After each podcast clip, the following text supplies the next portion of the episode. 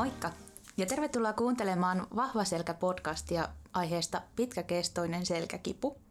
Mun nimi on Hanna Kääriäinen ja tässä vieressä on meidän toinen hosti Kirsi Töyrylä-Aapio. Moikka. Tänään vieraanamme on fysiatrian erikoislääkäri Kristiina Kokkonen. Lämpimästi tervetuloa Kristiina.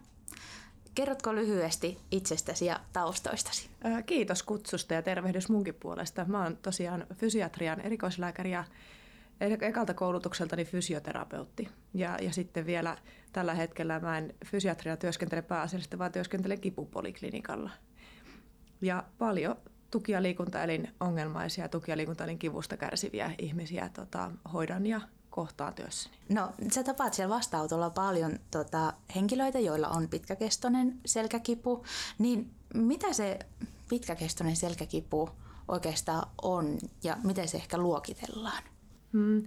No kipu, äh, kipusta ajatellaan, että ihmisellä voi olla niinku tämmöisiä akuutteja kipuja, että on vähän aikaa kipua, joka johtuu jostakin nyrjähdyksestä tai venähdyksestä ja, ja se on semmoista, me nimetään sitä akuutiksi tai lyhytkestoiseksi kivuksi. Niin tiedetään, että se kestää aikansa ja menee ohi ja sitä on helpompi sietää.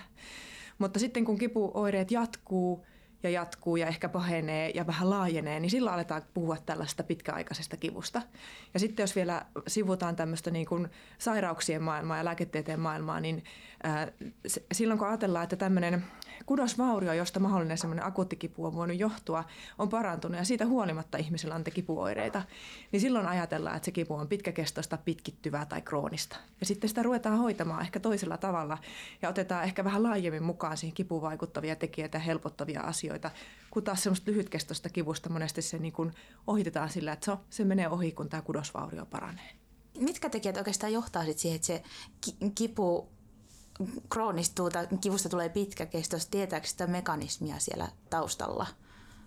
Aika paljon on viime vuosikymmenen ja parinkin vuosikymmenen aikana tähän upotettu niin kuin tutkimuksessa ajatuksia ja, ja työtunteja, ja sitä on pyritty selvittämään, että miksi joillakin ihmisillä ää, kipuoireet jää päälle, vaikka kudokset olisi parantuneet. Miksi joillakin ihmisillä kipua tulee, vaikka minkäännäköisiä vauriotekijöitä, mitään sairautta sillä taustalla ei ole. Ja, ja entistä enemmän, kun asiaa on lähdetty kaivelemaan, niin päädytään siihen, että se on aika pitkälle tämä kivun pitkittymisen mekanismi meidän aivojen toiminnasta ja, ja esimerkiksi tämän meidän tuntoaivokuoren toiminnasta ja me siellä olevien sitten tällaisten niin kuin peilisolujärjestelmien ja muidenkin hermoliitosten toiminnasta ja siellä tapahtuvista sekannuksista ja tällaisista purkausasioista ja miten me tulkitaan ja käsitellään sitä kipuviestiä.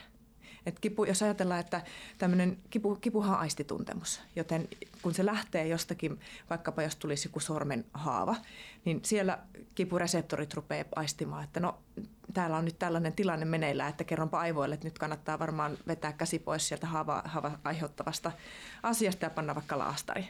Mutta että sitten ää, aivot voi jäädä aistimaan sitä kudosvaurion synnyttämää kiputilaa, että joko se kipurata jää yliaktiivisesti kuljettamaan sitä kipuviestiä tai sitten keskushermosto rupeaa yliaistimaan muitakin aistitärsykkeitä ja tulkitsee ne kivuliaiksi, vaikka siitä ei olisi kyse. No onko tämmöinen sitten vaarallista? Periaatteessa se, se ei ole vaarallista siinä mielessä, että, että tällaiset niin kuin kivun pitkittymisen kokemuksethan ei yleensä johda mihinkään vaikkapa menehtymiseen eikä mihinkään niin kuin, ä, muutoksiin kehossa, mutta kyllä ne aivan suunnattoman ja liian suuren niin kuin, ä, kuormittuneisuuden aiheuttaa. Että kipu on yleensä negatiivinen aistikokemus. Se on varoitusmerkki ja se herättää esimerkiksi erimistön stressivasteet, muuttaa meidän ä, autonomisen hermoston toimintaa ja, ja muuttaa monia hormonipitoisuuksia. Esimerkiksi stressihormonien säätely muuttuu ja, ja tällainen pitkittyvä kipu, niin se kuluttaa kroppaa monella tavalla. Se vaikuttaa päivittäiseen toimintakykyyn ja aika monella myöskin laskee työkykyisyyttä. Että kyllä mä sanoisin, että siinä mielessä se on vaarallista. Joo, eli vaikuttaa ehkä niin fyysisesti, psyykkisesti, sosiaalisesti kaikkeen siihen elämän piirissä ja si- sitten niitä hallinnan keinoja siinä ehkä niin kuin kivuhoidon osana niin on, on järkevintä käydä läpi. Miten tällaista selkäkivun pitkittymistä voidaan sitten ehkäistä? No tietysti ähm, se tiedetään, että mitä varhaisemmassa vaiheessa vaikka syntyneeseen kudosvauriokipuun päästään vaikuttamaan tehokkaalla, äh, tehokkailla hoitokeinoilla. Ja sitten jos ihmisellä on jotakin taustasairauksia, niin tietysti niiden taustasairauksien niin kuin tunteminen ja niiden hoito tehokkaasti ja aikaisessa vaiheessa myöskin ehkäisee sitä, että kipu ei jatku eikä pitkity. Mutta sitten taas kun mennään sinne tieteen maailmaan, niin on todettu, että, että ihmisillä on myös niin kuin alttiutta saada pitkittyvää kipua, vaikka ne kudosvauriovaiheet hoidettaisiin siltä tehokkaasti ja me tunnetaan näitä joitakin kivulle altistavia geenejä, geenimuutoksia ja sen semmoisia, mihin me ei toistaiseksi voida vaikuttaa. Joten me pitäydytään vielä siinä, että, että mahdollisimman tehokkaasti hoidetaan ne alkuvaiheet ja ehkäistään, jos me tiedetään, että ihminen tulee suvusta, jossa on kipu, kärsimys haittaa paljon, kipukuormaa tai elinpiirissä on, on niin kuin näitä tapahtumia, mitkä voi kivulle altistaa, niin pyritään silloin sitten tehokkaammin kiinnittää huomiota että et ne oireet ei pitkittyisi. Kaikkeahan me ei voida elinpiirissä muuttaa, eikä me voida ratkaista sitä, että miten asiat on kehittynyt eteenpäin, mutta että näissä tämmöisissä hetkissä. Eli sitten siinä varmaan haastatellaan paljon sitä, että se otetaan kokonaisuudessa se ihminen sitten, tiedetään tätä taustaa ja muuta. Jos ihminen tulee niin kuin, ähm, kivun takia, pitkittyvän kivun takia vastaanotolle, niin se on helpompaa ottaa ottaa tavallaan sellainen näkökulma siihen, että ruvetaan miettimään, että mitkä ne on ne kivun pitkittymiseen vaikuttavat riskitekijät. Ja silloin ruvetaan miettimään, että mitkä on ympäristötekijät, mitkä on ollut niin kuin aiemmat elämäntapahtumat, mitkä on voinut provosoida. Onko muita kipusairauksia, onko niitä kipumuistoja päässyt syntymään, miten, miten se hermoston kehitys ja mitkä tämmöiset riskitekijät esimerkiksi siellä keskushermoston puolella vallitsee. Mutta jos ihminen tulee akuutin kivun takia toistuvasti vastaanotolle, niin silloin yleensä pyritään diagnosoimaan, että mikä sairaus sillä taustalla on vaikkapa nyt sitten mun alasta esimerkki, että jos ihminen tulee akuutin tai, tai lyhytkestoisen selkäkivun tai vasta alkaneen selkäkivun takia vastaanotolle, mutta se voi olla 30 kerta, kun se on vasta alkanut. Ja silloin siinä on jo niitä riski, pitkittymisen riskitekijöitä, mutta hän kertoo sen yhden kerran, koska se on nyt hänelle tärkeä niin mä keskityn tavallaan sen syyn selvittämiseen siinä tilanteessa, enkä sitten huomioikaan sitä, että tämä ihminen sa- tulee saamaan tämän saman oireen puolen vuoden sisällä kolme kertaa uudestaan. Äh, osaako ihmiset kertoa niistä aikaisemmista kokemuksista? Muistaako he niitä sitten? Just kun selkäkivulla varsinkin on tällainen, niin kuin, että se tulee ja menee. No nyt kun tutkimustietoa on tullut lisää ja sitä tulee niin kuin ihan tavallaan yleisenkin tietoon paljon enemmän, niin mun mielestä on kiva, että ihmiset on alkanut kiinnittää siihen huomiota. Ja, ja ihmisiä tulee vastaanotolle ihan silläkin tavalla, että haluan, että tämä kipuvaihe hoidetaan nyt hyvin, koska minä olen kuullut, että kipu voi kroonistua ja minulla on aiemminkin ollut kipuja. Ja se on jo aivan älyttömän pitkälle ajateltu asia, eikä vaan se, että, että ota tämä pois tai mistä tämä johtuu, että minä itse saisin sen pois vaan kyllä, kyllä niin kuin ihmiset kiinnittää siihen huomiota ja ajattelee ottaa selvää. Ja, mutta että joskus sitä joutuu kaivelemaan, sen takia me kysytään aika monesti esimerkiksi poliklinikalla esitiedoissa, että mitä aikaisempia tapahtumia on ollut. Ja harvemmin kukaan kieltäytyy niihin vastaamasta. Ja sitten vielä lääkärit käyttää sellaista nimikettä kuin kovennettu anamneesi, eli kysellään vielä tarkemmin sitä niin kuin oirehistoriaa ja mennään niihin kohtiin, että missä mahdollisesti on voinut olla tämmöisiä pidempiä jaksoja. Joo, tuossa käytiin vähän sitä taustaa, että mitä kaikkea siellä selvitellään, mutta miten sitten se itse hoito, että mistä se pitkäkestoisen kivun hoito sitten koostuu? No se onkin vähän monimutkaisempi ja monipolvisempi asia. Että jokainen meistähän on tottunut hoitamaan kipua jollakin tavalla. Mä en tiedä sellaista ihmistä, joka kipua ei hoitaisi. Että jos jotakin sattuu, niin ensimmäisenä on se puhaltaminen ja kylmä ja pidetään vaikka käsi paikalla ja levätään ja, ja, ja tota, pidetään koholla. Ja tällaisia, mitä niin me ollaan akuutin trauman suhteen opittu tekemään, ne on niin meillä selkäytimessä. Ää, mutta sitten kun ää, oire vaatii, me ei saa sitä itsehallintaa, niin silloin monesti niin kun käännytään vaikka hoitajan tai lääkärin puoleen tai sitten käännytään jonkun kuntoutusalan ammattilaisen puoleen, että no selkä on näin ja näin kipeä ja sitten sit mulla on tämmöistä lihasjumia, että voisiko vaikka hieronnalla hoitaa, voisiko olla jotakin sähköhoitoa tai lämpöhoitoa, tämmöisiä fysikaalisen hoidon keinoja, voisiko niillä mennä ohi. Mutta sen lisäksi sitten tämmöisessä pitkäkestoisessa kivussa, niin monesti näistä elementeistä ja sitten kivun lääkehoidon keinoista, niin saadaan semmoinen toimiva kokonaisuus. Sekin on vielä yksinkertaista. Mutta sitten jos ajatellaan, että ihmisen pitäisi tämän kipunsa kanssa jaksaa ja jatkaa, niin ihmiselle sen selittäminen, että tämä oire ei tule menemään pois ja sun pitäisi siitä huolimatta pystyä jatkamaan sun elämää aika niin kuin, äh, hyvällä elämänlaadulla ja pystyä tekemään töitä, niin se vaatii jo ihmiseltä paljon, että hyväksyy, että asia on näin ja sitten pystyy menemään eteenpäin. Joten siinä monesti tarvitaan myös näitä psykologisia työkaluja, sinnikkyyttä, kivun sen niin kuin oman oiresäätelyn tämmöisiä niin kuin keinoja ja tuntemista. Ja, ja se vaatii aikaa, että sitä ei voi ihan puolessa vuodessa ratkaista, että nyt tämä on näin ja tästä mennään eteenpäin. Niin varmaan sen ihmisen hyväksynnän prosessi se, että, että alkaa niin kuin hyväksymään se, että tämä ei nyt lähde pois. Se Joo. on varmaan aika pitkäkin. Se on pitkä ja sitten tässä on pientä semmoista iatrogeenistä, mm, tarkoitan tämmöistä niin kuin tarkoituksetonta, mutta, mutta harmillista niin kuin ihmisten pyöritystä vaikkapa tuolla sairaanhoidon kentällä. Että, että kun huomataan, että kipu on pitkittynyt, niin siitä huolimatta niin kuin yksi yrittäjä toisensa jälkeen niin, niin menee mukaan siihen, että nyt etsitään se kivun syy ja se otetaan pois. Ja niin kauan kuin tämä ihminen etsii sitä syytä ja sen poistamista, niin hän ei pysty menemään sille tielle, missä hänen pitäisi hyväksyä, että tämä on nyt näin ja tämän kanssa eletään niin se, se monesti torpedoi sellaisen hyvän kuntoutuksen jatkumon, että se kuntoutus pääsee oikeastaan alkamaan vasta siinä vaiheessa, kun todetaan, että tämä nyt on pysyvä tilanne. Miten, kun puhuit tästä tämmöisestä kierteestä, aina haetaan sit sitä mielipidettä ehkä uudelta, uudelta terveysalan ammattilaiselta, että siitä tulee vähän semmoinen niin kierre, niin miten tämmöisen kierteen pystyy sitten katkaisemaan? Tarkoitan sitä, että pystytäänkin pysähtyä ja vähän niin kuin hyväksymään jo sitä tilannetta, ettei aina haeta sitä uutta, uutta apua tai uutta mielipidettä sitten muualta. No sinäpä on toinen vaikea kysymys nyt sitten, minkä esititte. Eli kyllähän se vaatii sen, että, että a, ihminen, kellä tämä kipuhaitta on, niin tuntee omat resurssinsa. Monesti ihmisillä ei ole tietoa siitä, että mikä tämän kivun on niin kuin provosoinut ja, ja miksi tämä jatkuu just hänen kohdallaan. Ja sitten voi olla muita tekijöitä, minkä takia hän haluaa tämän kipuhaitan pois, koska hän kärsii ehkä muistakin asioista. Mutta ja sitten jos hoitava taho, vaikkapa lääkäri tai hoitaja tai oli se sitten joku kuntoutusalan ihminen, alkaa tuntea tätä hänen luonaan käymään asiakasta tai potilasta, niin siinä vaiheessa pystyy helpommin ja hienotunteisemmin lähestymään tätä asiaa, että kuule, musta alkaa näyttää siltä, että nyt nämä tutkimukset on tehty ja ja näissä ja näissä ei ole todettu mitään sellaista, joka antaisi viitettä siitä, että, että täällä olisi joku uusi juttu, joka tätä kipua sulle jatkuvasti tekee, vaan nyt näyttää siltä, että tämä kipu on enemmän niin kuin sulla jäädäkseen. Ja jos me näillä keinoilla päästäisiin eteenpäin, niin voidaanko tästä mennä nyt sitten niin kuin ylöspäin. Ja ne on monesti semmoisia vuoden kuntoutussuunnitelmia, mitä me tehdään, että mä oon tykännyt tavata ihmisiä, kellä on pitkäkestoista kipua, niin ainakin kaksi kertaa vuodessa – alkuvuodesta ja loppuvuodesta ja sitten tehdään suunnitelmaa, että mitä sen puolen vuoden aikana tapahtuu. Sitten jos on ihminen, kuka on vielä siinä välissä, että on tavallaan sitä kudosvauriokipua, on nyt akuutin kivun vaiheita ja ehkä vielä siellä taustalla olevat tekijät ei ole tiedossa, hallinnassa tai on vielä hakusessa, niin sitten tavataan vähän tihemmin, että ehkä kolmen kuukauden välein. Niin mä pysyn kartalla, että mihin suuntaan tämä ihminen on menossa. Jos mä tapaan kerran vuodessa ja siinä on hirveästi kaikkia muita tapaamisia välissä, niin mä en välttämättä tiedä, että mikä on vienyt eteenpäin ja kuinka monta askelta on menty taaksepäin.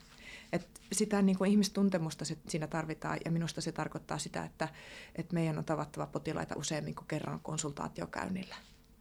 Kyllä, eli vähän semmoinen niin kiinteämpi hoito, hoitosuhde, että ei riitä no, semmoinen satunnainen. Ne on pitkäaikaisempia hoitosuhteita, mitä niin kuin pitkittyneen kivun hoidossa tarvitaan. No jos ihmisellä on tämä kivun pelko edelleen siellä, niin mitä sille voi tehdä? Et miten, kun se pelko sitten taas, taas niin kuin edesauttaa siihen, että se ihminen ei välttämättä liiku ja tee arjessa niitä asioita, joita haluaisi, haluaisikin, niin mitä tähän sanoisit? Miten tällaisen ihmisen sitten se, se on enemmän ehkä siinä akuutissakin, akuutin kivun jälkeen se pelkotila, mutta... Joo, meille jää monille, niin kuin monelle ihmiselle jää päälle semmoinen, ja voisi ihan niin kuin maalaisjärjellä ajatella, että, että jos mulla on akuutti kipu, vaikka nyt tulisi joku nivelen nyrjähdys tai nivelsiteiden venähdys, jos tulee kipua, niin mä vältän jalan käyttöä. Mutta jos se kipu on mulla vuoden ja mä edelleen vältän, niin mä tiedän, että siitä seuraa se, että kudokset haurastuu ja lihasvoima heikkenee ja asentotunto vaipuu unholaan ja sitten sit mun on niinku vaikea käyttää jo sitä jalkaa. Mutta sitten kun tiedetään, että, että monesti jotkut tietyt tapahtumat on provosoineet uuden kipujakson, niin ei niinku jaksa aina altistua sille, että taas se alkaa uudestaan. Ja mä tiedän, että tuo salitreeni olisi hyvä, mutta viimeksi kun mä menin, niin mä olin viisi päivää niin kipeä, että en mä nyt jaksa – niin silloin monesti nämä kuntoutusala-ihmiset on hyviä kumppaneita siinä, että heidän kanssaan voi harjoitella niitä samoja toimia.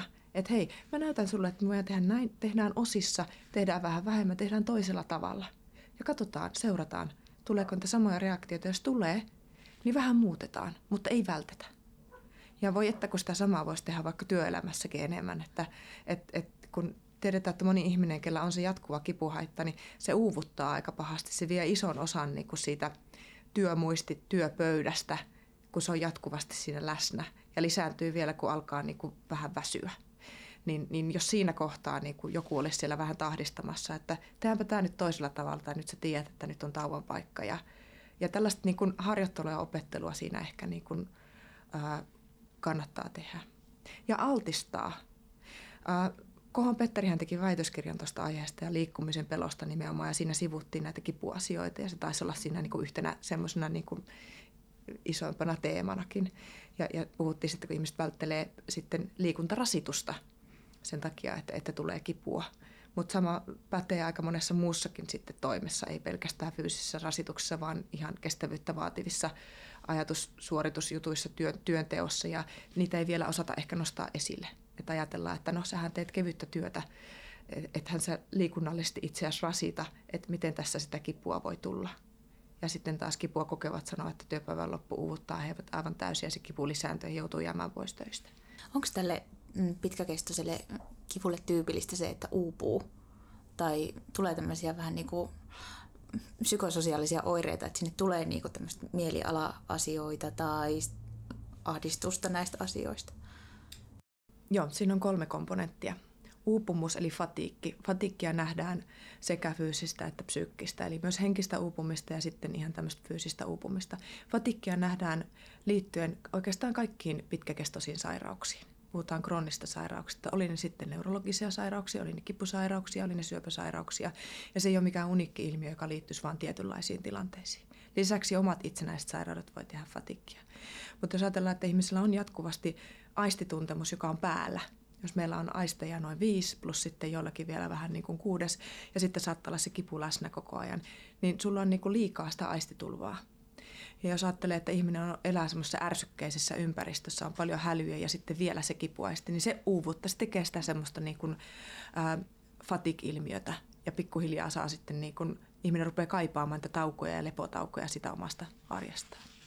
Sitten taas pitkittynyt kipu voi johtaa niiden luopumiskokemusten ja toimintakyvyn rajoittumisen ja, ja erilaisten niin kuin epäonnistumisten, jos ei vaikka pysty tekemään sitä, mitä aikaisemmin on tehnyt, niin mielialan laskuun. Eli se, se nähdään, että pitkittyneen pitkittyneessä kiputilanteessa niin ihmisillä näkee paljon mielialan laskua. Kun taas sitten ahdistuneisuus liittyy aika luontaisesti siihen, että, että, että jos sulla on ratkaisemattomia ja hallitsemattomia asioita elämässä, mutta sitten myöskin tiedetään se, että, että ehkä ahdistuneisuusjaksot aikaisemmin, jos ihmisellä on taipumusta ahdistuneisuuteen, niin, niin se korreloi pikkusen myöskin näiden pitkittyneiden kipureaktioiden kanssa, että näille ihmisille ehkä helpommin myöskin sitä kiputaakkaa kehittyy.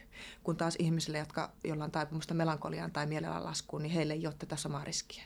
No voiko sitä kipuaistimusta jotenkin harhauttaa, jotta se kipu ei tuntuisi niin voimakkaalta tai niin hallitsevalta? Onko siihen jotakin harhautuskeinoja? Voi harhauttaa monella tavalla ja se on älyttömän hyödyllistä osana kivun hallintaa. Että me aina yritetään neuvoa ihmisiä, että, että se, niin kun, ja, ja huomaakin sen, että jos ihminen keskittyy täysin johonkin muuhun tekemiseen, niin he ei koe kipua ollenkaan. Mutta se vaatii sen hetken, että jos mä rupean kysymään ihmiseltä vastaanotolla, että no, et, et, jos sä teet tällaista, niin koeksä kipua, niin he kertovat, että kyllä he kokee – mutta he pystyy tekemään jonkun asian. Sitten jos se on vielä mielekäs, jos se vapauttaa näitä meidän aivojen beta-endorfiineja, eli näitä mielihyvää hormoneja, niin silloin ne kipuaistit ei tunnu. voimakkaat tunnekokemukset, vaikkapa jotkut mielihyvän tunteet, rakastuminen, silloin ei yleensä ei tule koekipua. Ja, ja se kipu, ää, kokemus on niin kuin vähäisempää, se painuu sinne unholaan. Nämä on muun muassa harhauttamisen keinoja. Mutta sitten tuommoiset kokemukselliset asiat, me ei voida niitä niin kuin päättää etukäteen, vaan, vaan ne tulee niin kuin sattumina elämään. Ja, ja silloin ihmiset voi monesti paljon paremmin. Ja siinä ne omat hormonit on paljon perissä. Mutta sitten jos ajattelee vaikka fysikaalisen hoidon keinoja, yksinkertaisimmin joku TENS-laite, jossa sähkövirtaa johdetaan iholle kahdella lätkällä ja se kulkee siinä välissä näin, niin, niin sillä, sillä alueella ihminen ei sinä aikana aisti sitä sen kipuradan tuomaa viestiä, vaan hän aistii sähkövirran, mutta kun sille ei ole mitään nimikettä, aivoissa, niin hän, se, se kipuaistimus vaan vaimenee. Ja ihmiset kokee esimerkiksi tenssin hyödyllisenä.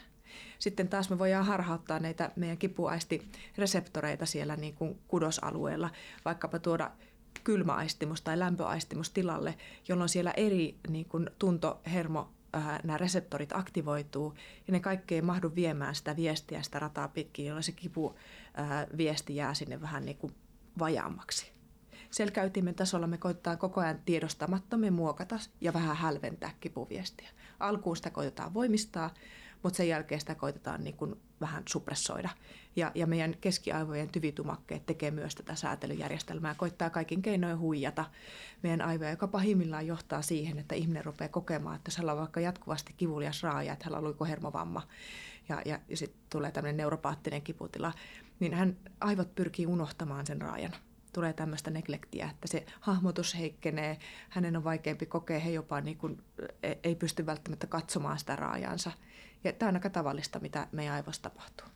Jos puhutaan vielä näistä lääkkeettömistä kivun hoidoista, niin mitä muita tällaisia voisi olla? Sanoit tuossa, että TNS esimerkiksi sähköhoidot, sähkökipuhoidot, mutta onko vielä muita sellaisia, mitä No, fysioterapeutit perinteisesti on käyttänyt siis esimerkiksi just sitä TNS, lämpöhoitoja, kylmähoitoja, akupunktiota, ää, erilaisia kompressiotekstiileitä, jotka kaikki ikään kuin mallintaa tätä niin kuin näiden muiden tuntoaistien hyödyntämistä osana sen kipukokemuksen häivyttämisessä. Ja sitten samalla kun näitä käytetään, niin sitten tehdään sitä jotakin liikunnallista kuntoutusta tai muuta terapeuttista työskentelyä siinä samalla, että, että voitaisiko nyt vaikka kokeilla tehdä voimaharjoittelua, voisiko tätä raajan liikkuvuutta koittaa lisätä, voisiko sitä ottaa enemmän huomioon siinä arjen askareissa. Niin, niin ne on kyllä ihan hyvin käyttökelpoisia. Lääketieteen puoli, lääkäreiden maailma käyttää sitten erilaisia, joskus käytetään hermokivussa tämmöisiä stimulaattorihoitoja, voidaan tehdä erilaisia pieniä puudutuksia ja, ja, ja sitä kautta sitten saada myöskin sitä niin kuin kipuaistimusta hälvennettyä. Tai sitten esimerkiksi tämä, mitä on tullut enemmän tuolta niin kuin psykiatrisen puolen ja mielialahoidon puolelta, niin tämmöinen niin kuin magneettistimulaatio sinne, sinne kipuaivokuorelle tai sitten tänne liikeaivokuorelle suunnattuna, jossa koitetaan sitten saada sinne niiden peilisolujen liikettä aikaiseksi ja vähän niin kuin uudelleen kouluttaa niitä aivoja. Nämä on myös lääkkeettömiä kivuhoidon muotoja. Missä tilanteessa sitten lähetetään potilas sieltä erikoissairaanhoidosta ihan kipupoliklinikalle? Niin, että jos perusterveydenhuollosta tai työterveyshuollosta lähdetään erikoissairaanhoitoon, niin erikoissairaanhoidossa monesti toimii näitä kipupoliklinikoita. Ja kipupoliklinikoita toimii myöskin yksityispuolella pienessä määrin. Ortonissa on yksi, missä mä olen töissä, ja sitten nyt alkaa olla sitten vähän muissakin näissä tota, isommissa lääkärikeskuksissa, että koitetaan saada sellaista jatkumoa.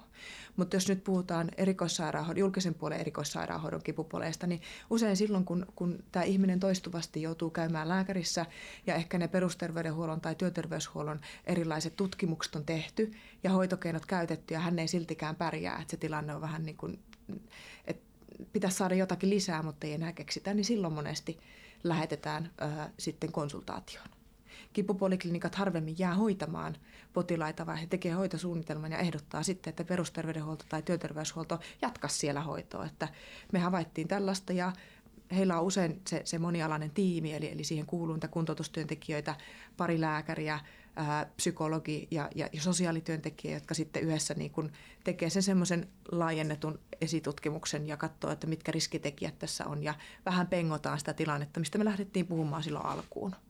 Ja sen jälkeen sitten niin kuin tehdään semmoinen niin kuin suunnitelma ja yhdessä yleensä niin kuin potilaan kanssa sitten tavoitteet, että mikä voisi olla vaikka ensi vuonna tämä tilanne. No miten sitten tämmöistä hyvin vaikeaa pitkäkestoista selkäkipua lähdetään yleensä hoitaa vaikka siellä kipu, kipupolilla? Et mikä, mikä on tärkeää, mitä on niinku tärkeää, voisiko sanoa ihan niinku turvata sen potilaan kannalta? Et mit, mitä asioita pitää niinku huomioida ensin? Jos, jos siitä pitäisi rakentaa semmoinen niin portaisto eteenpäin, että mitkä siellä niin perustasolla on, niin A se, että tämä ihminen pärjää siinä arjen elämässään. Ja hän ei lähde invalidisoitumaan, eli eikä hän lähde välttelemään kaikkia tekemistä. Ja se on monesti nähty jo silloin siinä vaiheessa, kun ihminen tulee vaikka ää, tota, poliklinikalle arvioon. Eli, eli sitä välttämisasiaa on tehty jo pitkään. Niin koitetaan purkaa se entiselle tasolle. Sitten yritetään saada siihen mukaan terapeuttinen ää, tera- jonkinnäköinen terapeutti. Aika monesti se on tuki- ja liikuntaelinkivuissa edelleen fysioterapeutti tai toimintaterapeutti, mutta sitten myöskin psykologi on monesti sellainen, jonka kanssa olisi hyvä työskennellä. Koska jo sitä kipukuormaa on sen verran kertynyt, että sen purkaminen taaksepäin olisi hyvä tehdä. Onneksi monet fyssarit tai toimintaterapeutitkin voi sitä työtä ja tekevät usein siinä samalla, koska he tapaa ihmistä niin usein. Ja sitten tietysti mietitään, että onko sellaisia esimerkiksi kipulääkkeitä, joita tarvitaan siihen mukaan. Se on vasta se kolmas steppi. Ja näitä sitten vaihdellaan ja sitten tarvitaan se seuranta. Eli, eli tavataan vaikka kolmen kuukauden päästä, onko nämä toiminut, miltä tämä on tuntunut, viekö tämä sun tilannetta eteenpäin. Et missä kohtaa on takkuja, jos, jos niin kun, ää, se oma toimintakyky ei, ei niin kun edistykään, että onko se se kohta, missä pitäisi mennä töihin, onko se se kohta, kun, kun pitäisi päästä vaikka sängystä nousemaan ylös, ää, onko se se kohta, kun pitäisi päästä harrastamaan vai onko ne kaikki yhdessä. Koska joissakin jotkut asiat on helpompia tehdä ja jossakin tulee enemmän sitten vastaan sitä oireistoa. Tästä lääkityksestä, että mitkä on sitten lääkehoidon tavoitteet näillä pitkäaikaisilla selkäkipupotilailla? Lääkehoidon tavoitteita on vaikea määritellä. Äh, helpoin tilanne on silloin, kun ihmisellä on sellainen lääkitys, joka vähentää hänen kipuaan ja hän voi välillä käyttää sitä ja välillä olla käyttämättä. Jos hän päätyy tilanteeseen, missä hänellä on jatkuva pysyvä kivuhoidollinen lääkitys, niin elimistön äh, tuntoradat ja se meidän keskushermosto on siinä määrin ovelia, että, että se, me adaptoidutaan siihen lääkitykseen helposti. Ja, ja pitkäkestoiset lääkkeet alkaa menettää tehoaan, kun niitä käytetään useampi vuosi. Ja silloin on hyvä, että joku katsoo, että, että minkälainen lääkitys on ollut ja välillä muuttaa sitä. Ja silloinkin se on semmoista niin kuin, sitten tämmöistä niin kuin lääkkeen vaihtamista. Ähm, parhaimmillaan pitkäkestoisessa selkäkivussa lääkkeellä saatava kivunlievitys on 30 prosenttia kivuista, mikä on, niin kuin jos ajattelisi, että itsellä se kipu olisi vaikka 9 kautta 10, 10 olisi sellainen, että taju menee, ja yhdeksästä se tippuisi sinne seitsemään, niin se ei kuulosta kauhean lohdulliselta versus se asia, että kuinka paljon lääkkeistä yritetään saada hyötyä ja toiveita asetetaan sen lääkehoidon varaan. Myös hirveän tyypillistä on, että tämmöisellä niin sanotulla monoterapialla eli yhdellä lääkkeellä, yhden lääkkeen nostoilla vaikka ihan maksimiannoksiin, niin ei saada hirveästi lisätehoa ja sitten saadaan vaan enemmän haittavaikutuksia ja kaikenlaisia niin kuin muita sairauksia aikaiseksi ja sitten päädytään siihen, että on niin kuin useampi erilainen lääkeryhmä, jota yhdistellään. No näitä lääkeaineita on erityyppisiä, aina sen vaikuttava aineen tai vaikutusmekanismin mukaan. Pystytkö kertoa ihan lyhyesti vähän yleisemmistä tota, lääkeaineista? Et esimerkiksi jos lähdetään vaikka ihan parasetamolista liikkeelle, mi- mihin se vaikutus perustuu vai onko sillä vaikutusta? Joo, me jaetaan ne niin kuin kipulääkkeet neljään tai viiteen ryhmään, josta parasetamoli on semmoinen lääke, joka äh, blokkaa siellä, siellä niin kuin, äh, kudosvauriokohdassa tai jossakin iholla alla olevien hermoreseptoreiden äh, tämmöisen kemiallisen reaktion. Eli e, jos sulla on vaikka joku äh, tulehduksesta johtuva kiputila, niin siellä ne reseptoripäätteet parasetamolin vaikutuksesta ei enää ikään kuin kuljeta niin nopeasti sitä kipuviestiä. Mutta se ei, te, se ei niin kuin millään tavalla muuta sitä hermoston toimintaa, eikä esimerkiksi selkäydin tai aivotasolla. Aivotasolla parastamolilla on ihan pieni vaikutus, vähän samanlainen vaikutus kuin on sitten näillä tosi vahvoilla morfiinipohjallisilla lääkkeillä. Plus sitten, että parastamoli on tosi tehokas kuumelääke. Eli selkäytimen tasolla se vaikuttaa siihen meidän lämmön säätelyyn ja tämmöisessä akuutissa infektiotilanteessa niin parastamoli on aivan älyttömän hyvä niin kuin lääke laskemaan kipua, äh, laskemaan kuumetta ja viemään sitä niin kuin akuuttia kipureaktiota pois. Mutta sen käyttö pitkäaikaisessa kivussa, kroonisessa kivussa, niin ei sitä hirveästi ole yksinäis, yksittäiskäytössä hyötyä. Tai sitten tämmöisessä monoterapiassa, että se olisi ainoa lääkemuoto. Miten esimerkiksi tulehduskipulääkkeet, toinen tämmöinen yleinen käsikauppalääke, onko niillä Tulehduskipulääkkeitä on sekä käsikauppamyynnissä, joka tarkoittaa sitä, että ei tarvitse reseptiä niiden ostamiseksi ja silloin niiden, niin kun, ne annoskoot jää hyvin pieniksi. Ja sitten niitä on myös sellaisia, joita saa ainoastaan reseptillä ja silloin ne annoskoot ja niiden voimakkuusasteet voi olla korkeammat. Tulehduskipulääkkeitä käytetään silloin, jos on joku kudosvauriokipu, jos on ollut nilkan nivelsiteiden nyrjähdys ja tiedetään, että siellä on repeämän aiheuttamaa vuotoa ja sinne on tullut valkosoluja paikalle, jotka on lähtenyt sitten tilkitsemään sitä vuotoa ja rakentamaan uutta sidekudosta. Sinne kertyy turvotusta ja turvotus, eli kudosnestettä, se tekee painetta ja, ja se kudosvaurion aiheuttama tulehdus, niin aiheuttaa sitten niiden kipureseptorien ärsyyntymisen. Ja silloin on tarkoituksenmukaista käyttää tulehduskipulääkettä vaimentamaan kipua, mutta nyt sitten uudet tutkimukset taas puhuu sitä vastaan, että miksi me haluttaisiin kudosvaurioa tilanteessa pitkittää sitä kudosvaurion paranemisprosessia käyttämällä tulehduskipulääkkeitä joka saa mut ajattelemaan, että miksi me toistuvissa selkäkipujen pahenemisjaksoissa käytetään tulehduskipulääkkeitä, jos siellä on uusi kudosvaurio. Mutta aika monesti pitkittyneessä selkäkiputilanteessa, vaikka tulee noidan nuolijaksoja tai kipujaksoja, niin siellä ei todetakaan semmoista tulehduksellista prosessia, jolloin tulehduskipulääkkeet vaikuttaa enemmän vaan katkaisemaan sitä kipuviestiä ja niiden vaikutus on täysin sama-arvoinen parastamolin kanssa. Haittavaikutuksia on toki enemmän, koska jos parastamoli puoliintuu sillä tavalla, että maksan solut hajottaa sitä, eli puhutaan tämmöistä maksa-aineen vaihdunnasta, ja, ja sitten taas tulehduskipulääkkeet aika moni hajoaa sillä munuaisten siinä hennellinkojärjestelmässä, niin, niin mun äh, pitkäaikainen tulehduskipulääkkeiden haittavaikutus perustuu sinne munuaisten toiminnan hiipumiseen, tulee akuuttia vajatoimintaa, voi tulla yhtäkkiä turvotuksia, verenpaineet voi karata pilviin. Tulehduskipulääkkeet myöskin valitettavasti blokkaa näitä meidän luontaisia kehon parantamiskeinoja, jolloin esimerkiksi ne altistaa vaikkapa verenvuodoille, ää, mahan suolahapon eritys lisääntyy, eli nämä meidän luontaiset prostanoidit, ne katkaisee myös niiden ää, sykliä ja niitä ei sen takia voi käyttää pitkiä aikoja. Ei voi käyttää kuukausia puranaa tai jotakin muuta tämmöistä käsikauppatulehduskipulääkettä, koska niihin liittyy muita terveysriskejä. Miten sitten erilaiset esimerkiksi opioidipohjaisemmat lääkkeet, mitkä on sitten vähän voimakkaampia lääkkeitä, mitä, on, onko ne kuinka yleisiä sitten tämmöisessä pitkäkestoisessa selkäkivussa? On ne aika yleisiä. Meillä on sellaisia niin kuin, ää, mietoja opioideja, jotka on jännästi yhdistetty näihin parastamoli- tai valmisteisiin, jolloin sitten on tehty tämmöinen lääkeaine, jossa on yhdistelmänä parastamolia tai, tai ibuprofeenia tai jotakin muuta tulehduskipulääkettä, ja toinen puoli on sitten kodeinia tai tramadolia, jotka on morfiinijohdannaisia. Ja silloin molempia lääkkeitä tulee pienet määrät ja ajatellaan, että silloin jos tulee pieni määrä näitä niin kuin vahvoja kipulääkkeitä, niin se on helpompi hallita kuin sitten tämmöinen niin kuin vahva ää, kipulääke, otetaan ehkä vähän harvemmin. Ongelmia liittyy siihen, että kun mä puhuin siitä, että elimistö sopeutuu sen lääkkeen vaikutuksiin ja, ja alkaa vaatia sitä pitoisuutta elimistössä, niin aika monelle kehittyy jonkinnäköistä toleranssia eli sietokykyä lääkkeelle, jolla se kipuvaste muuntuu ja tulee läpi siitä sama, samasta kipulääkkeen nauttimisesta huolimatta. Ja, ja sitten kun sitä lääkettä nostetaan samaan tahtiin, että nyt tämä ei auttanut, mä otankin kaksi, mä otan neljä, mä otan kuusi, niin se, kun se kuusi jää päälle, niin sitten kun lähdetään laskemaan niitä annoksia, niin tulee vierotusoireita. Eli, eli nämä lääkkeet aiheuttaa tämmöistä fysiologista addiktiota aika nopeastikin, joka on sitten ongelmallista, kun ihmisen kipuhaitta kuitenkin jatkuu. Ja, ja, ja tämän takia ää, lääkitys ei ole ratkaisu yksinään pitkäaikaisen kivuhoitoon, vaan sitten kun on niitä muitakin keinoja, niin ihmisen on paljon turvallisempaa itse säädellä sitä lääkehoidon osuutta, kun tietää, että on muitakin kivunhallinnan keinoja, tai jos tämä lääkitys loppuu, niin sitten käytetään näitä keinoja sinä aikana, kun vaikka etsitään uutta.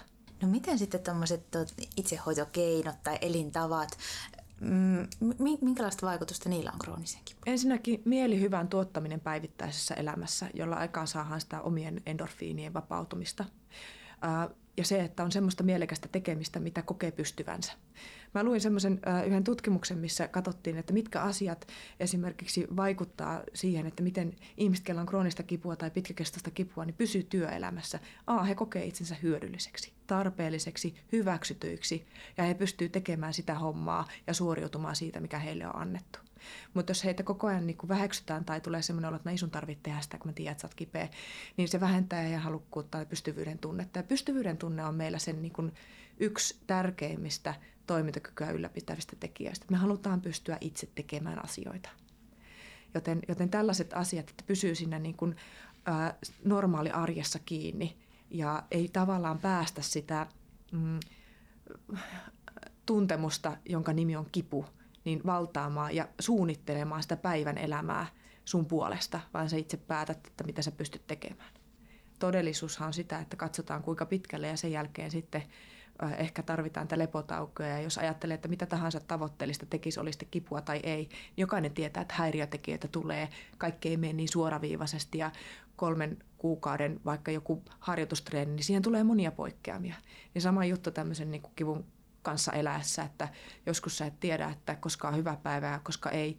Joskus sä jo tunnet oman kroppas niin hyvin, että sä tiedät, että nyt ilmat alkaa kylmetä, niin mä tiedän, että se hermokipu tästä suivaantuu.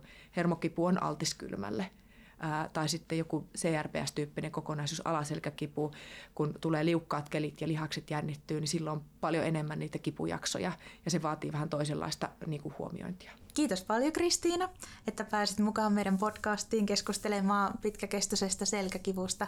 Ja kiitos myös kuulijalle, että seurasit tätä jaksoa. Ja muistathan, että monipuolista tietoa selkä- ja niskakivusta sekä niiden itsehoidosta löydät meidän selkäkanava.fi verkkopalvelustamme. Sieltä löydät myös meidän yhteystiedot. Laita meille palautetta tulemaan ja myös ideoita seuraavien jaksojen aiheiksi. Ensi kertaan, moikka! Moikka! Kiitoksia ja hei hei!